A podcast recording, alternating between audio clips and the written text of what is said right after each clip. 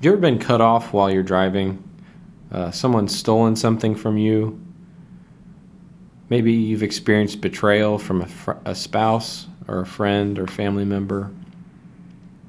I know I've experienced some of these things, and it's really difficult to continue to hear these people out. I get to the point where I'd rather not give them the time of day. In this episode of Where There Is Hope, let us marvel at Jesus' action prior to his crucifixion.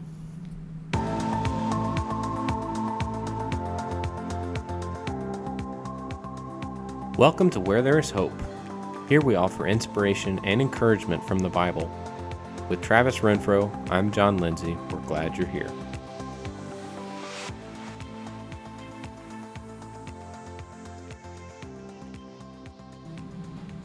Okay, so I, I just want to start this one out. This is kind of a blanket question uh, for the audience and for you, Travis. Do you ever get frustrated or frazzled when you're behind the wheel? Absolutely not. I'm cool as a cucumber all the time. Well, okay, it's good to know that I'm alone in this. if there's anyone out there, yeah, I have. Uh, this is probably where I see my uh, shortcomings the most. Um, I think that's true of a lot of people Yeah. in the driving situation. It sort of uncovers the worst of you. we just get so like you know shaken up. So i have a short anecdote. Um, the other day i was almost t-boned pulling into my own driveway. I live in a neighborhood speed limit's 25 and i was almost t-boned going into my driveway. I started to hit the brakes and then put my blinker on.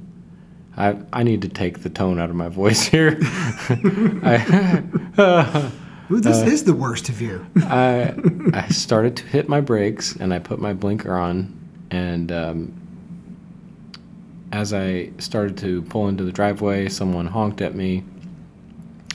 And then uh, I parked in my driveway and I looked back and this lady had rolled down her window and was screaming at me. And I really wanted to just back up and uh, let her know that she was wrong. But thankfully I didn't because that would have been very foolish.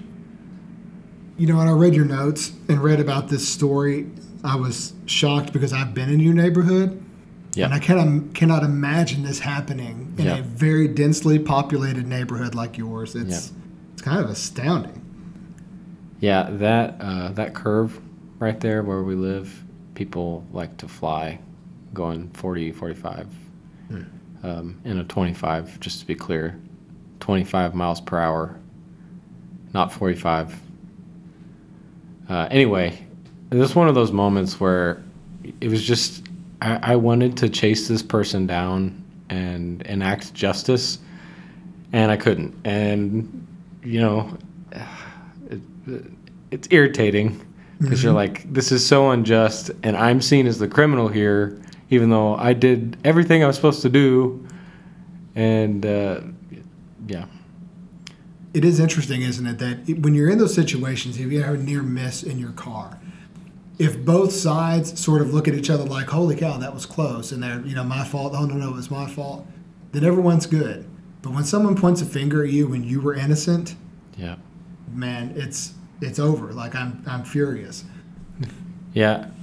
A lot of times too, I think when you respond with anger in those situations, it just gets worse, Mm-hmm. and no one gives up, and then you just keep escalating. Mm-hmm. I've had a similar instance of several years ago where I had a, a semi on the highway, and looking back, I there I'm very fortunate I did not die, just the way that I acted. But I had a similar instance with a semi on the highway, and I will leave it like that because I don't want to get arrested. it There's sounds really convicting. It wasn't. It wasn't. Hopefully, the statute of limitations has run out on that. I don't think I broke any laws, but it was just very rude. Some of the things that happened. So, anyway, just trying to one up the other person and very foolish. We just get so wrapped up in these kinds of moments, and for me, these kinds of things like I feel like this is a common thing that when we get in these situations, we just want to keep escalating and escalating and escalating and one upping until we've got the upper hand in the situation and we've shown the other person who's right. When we're driving, we're taught to think about ourselves and focus on ourselves and make sure that we take care of ourselves first. And I think that has kind of bled into how people think because you just start thinking only about yourself when you're driving you don't think about anybody else. And most people are pretty good about thinking about themselves when they're driving, but they don't consider their surroundings or uh, the one off chance that something's in the roadway or whatever it might be. Um, and anyway, I'm focusing a lot on driving, but I guess the point here is that people focus on themselves, and then when we see those kinds of situations, it's a it's an injustice, and we want to focus on bringing justice.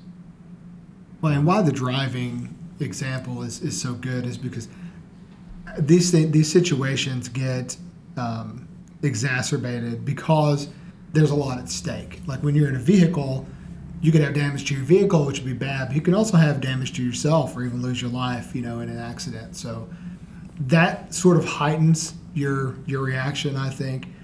And, and very similarly, when we talk, you know, the th- they always say the things you can't talk about at work are politics and religion. Politics, I'm not really sure why, because I don't think that matters that much. But with religion, the stakes are high, and and people have very, you know, established positions, but the stakes are very high. So I can see how that causes more emotion to be in the situation. Yeah, that's a good correlation. That, like almost like uh, social, social cues for these kinds of situations. Mm-hmm. So as we consider this problem, I, I believe this is something that we all struggle with, especially Christians, as we know true justice, and we long to see true justice. Let's turn to John 13. Uh, if if you're in a position where you can read this, I think it would be good. Uh, but we're going to read John 13, uh, verses 1 through 15. Yeah, and uh, Travis, would you read that? Sure. Now, before the feast of the Passover, when Jesus knew that his hour had come to depart out of the world to the Father, having loved his own who were in the world, he loved them to the end.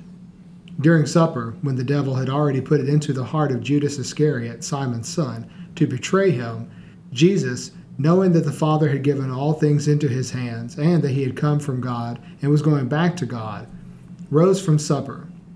He lay aside his outer garments, and taking a towel, tied it around his waist. Then he poured water into a basin and began to wash the disciples' feet and to wipe them with the towel that was wrapped around him. He came to Simon Peter, who said to him, Lord, do you wash my feet? Jesus answered him, What I am doing you do not understand now, but afterward you will understand. Peter said to him, You shall never wash my feet. Jesus answered him, If I do not wash you, you have no share with me. Simon Peter said to him, Lord, not my feet only, but also my hands and my head. Jesus said to him, The one who has bathed does not need to wash except for his feet, but is completely clean and you are clean, but not every one of you. For he knew who was to betray him. That's that's why he that was why he said, Not all of you are clean. When he had washed their feet and put on his outer garments and resumed his place, he said to them, Do you understand what I have done to you? You call me teacher and Lord, and you are right, for so I am. If then I, your Lord and teacher, have washed your feet, you also ought to wash one another's feet. For I have given you an example that you also should do just as I have done to you. Thank you. So, a couple questions here. Um, why weren't they washing their own feet? I don't know. What your thoughts? I think it was a cultural thing. Um, that's why I just wanted to establish with this. Um, normally, they'd have like a servant at the door doing this. Yeah. Um, but yeah. Um, so, with that being the case, did Jesus fit into the social class of the people who washed feet? No, and you know, and even you asking that question, I never thought about this before. It was it was such. you didn't wash your own feet. It's almost like you were too good to wash your own feet. The servant will do that. So um, it's it's kind of even adds to it. So it, it's a servant, and it's it wasn't even one of the you know if they ranked their servants, the ones that washed the feet would have been a very low ranking servant at that. So Jesus clearly did not fit into that. He, he says himself, He's your Lord and teacher. Yeah, and even the way he says it is like, I shouldn't be washing feet, but here I am. Um, um, whose feet did he wash? So you look at the timing of this. In this example, who's like quite literally whose feet? Well, he washes all the disciples' feet, and what you're asking is, does he also wash Judas's feet, knowing exactly who Judas is and what he's going to do? And he does. Yeah, exactly. And I think that's so humbling. Um, hits me square in the chest to know that not only did you know this this occurs after they've had uh, the, the supper here. Uh, it says in verse two that during the supper this uh, references the supper, and then after the supper this happens. Um, but regardless, we know that Judas doesn't leave until after the supper, and yet he still serves him supper in the same manner. Doesn't throw it at Judas. You know, I've imagined that spilling it in his face or something. You know, kind of throwing the bread at him, uh, poisoning the bread, something like that. He could have taken justice into his own hands here and um, changed the course of events forever. And thank God he didn't. And maybe one of the keys to understanding this is Jesus placed himself in the position of the lowest person in the room by washing feet.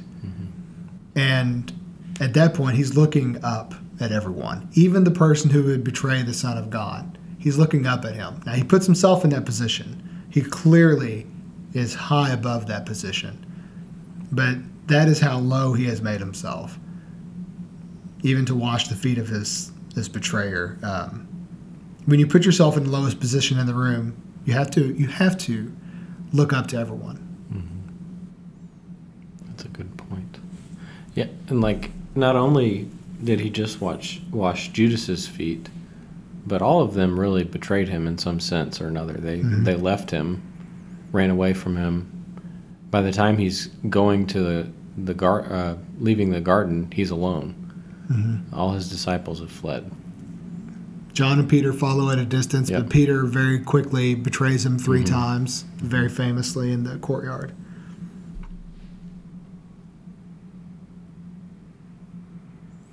So I think for me, the really, really, really tough question is if I were in Jesus' situation, what would I have done? And I mean, I could tell you based on my anecdote earlier that things probably wouldn't have been good. Um, so th- I'm so thankful for his self control in these kinds of situations, and I'm very humbled. And um, I want to do better in these things. And um, I would challenge you to consider what kinds of things you can do. So, you know, we talk about this. Um, here he's washing Judas's feet, and Judas was quite literally his enemy. And we know at times that it, it's very tough uh, to to go to someone that has just wronged you, has just spat in your face, and to do something kind for them and something nice for them, because it goes against everything you want to do. Um, it goes against all your instincts of you wanting to just throw dirt in their face or do whatever. Um, but that's what Jesus tells us to do in Matthew 5. Uh, in the Sermon on the Mount, when he's talking about um, the command to murder, or to, to not, excuse me, the, the uh, command. What translation? hold up, hold up, hold up. uh, the commandment to not murder, um, in reference to that, he eventually says in verse 43 of Matthew 5 You have heard that it was said, You shall love your neighbor and hate your enemy. But I say to you, uh, love your enemies and pray for those who persecute you, so that you may be sons of your Father who is in heaven. For he makes his sun rise on the evil and on the good, and sends rain on the just and the unjust. Uh, it's this idea of going the extra mile. This is um, something that comes from Scripture as well. Uh, but the idea behind that, going the extra mile, is that the Roman soldiers would actually force citizens to carry their packs for one mile. That was like a right of a soldier to do that. And the concept is once you've finished your mile, go an extra mile, even though you don't want to. Um, so doing above and beyond what you've been called to do, um, unbegrudgingly and willingly. Such a easy thing to say, Mm-hmm. and a very very difficult thing to do. You know, Jesus was the master of countless things, but maybe one thing that I've thought of while we've been talking about this today is that Jesus was the master of keeping the end in mind. Um, you know, you think about the prayer in the garden, or, or any of these acts that we've talked about. You know what he what he did to Judas. It was all about his goal, his purpose was to come to save mankind from sin, and that was the, the number one thing. So everything else had to take a backseat, including my desire for revenge, my desire for self satisfaction, um, or what have you. That you know, and it's so easy to say, like you said, th- this is easy to say and hard to do, and it's hard to do because it's very hard for us to keep that end in mind. It feels forever away. Um, but you know, when we do, uh, we tend to be much more successful spiritually when we really keep the end in mind. That's a great point. Yeah, if we focus on that day and keep our eyes on that day, that helps. So think about the last time you served someone who was only thinking about themselves. I hope it was today, maybe yesterday. I don't hope you encountered someone who was thinking some just about themselves, but I hope you you served someone yesterday or today. What does it look like in your life? Um, what kinds of things can you do to improve that that action in your life? Um, I think a big thing is prayer, and some of the things that I've got listed that we can pray for are humility, uh, patience with others in these situations, opportunity to serve others, self control when facing these kinds of trials, and meekness. Because I think that's a big thing that's displayed here is meekness. Mm-hmm. Because he, it, there's no question of if he could have brought justice and done these things. It's the fact that he didn't. Um, and I like how you've, I've heard you describe meekness as power under control. Mm-hmm. And I feel like this is one of those times that this is the last, you know, one of the last spots that Jesus could just turn everything around and walk away. And he doesn't. And you know, I don't know that we all that we all think of ourselves as powerful, but there are many very real ways in which you have power that you can inflict on somebody else. If you are an angry person, if you're a revenge-minded person, you can cause physical harm, emotional harm, whatever, uh, on another person. You have that power and that ability, and meekness is really our attempt to look like Jesus is reining that in.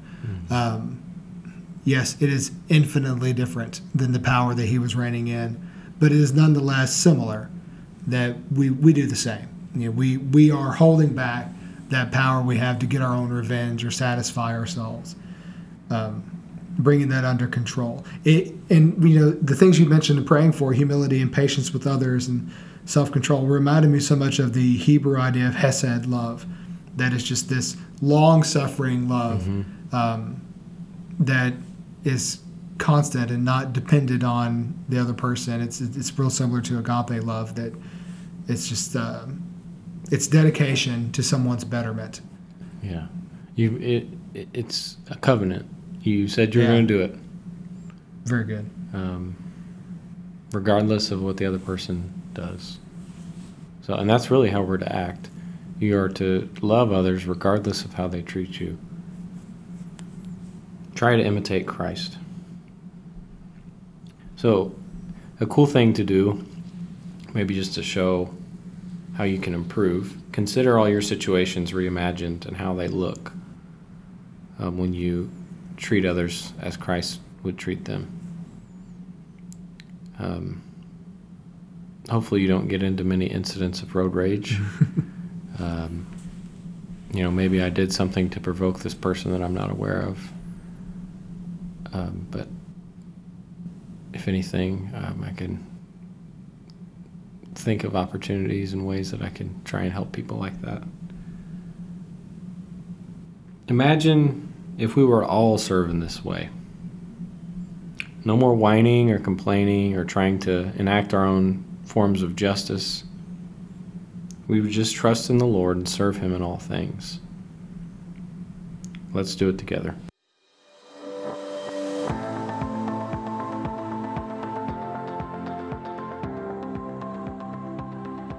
Thank you for joining us where there is hope. It is our goal to share the hope and joy that we find in scriptures with you. If you like what you hear, please subscribe and leave us a review. You can email us at WTIHope at gmail.com. Lamentations 3:24 The Lord is my portion says my soul therefore I will hope in him.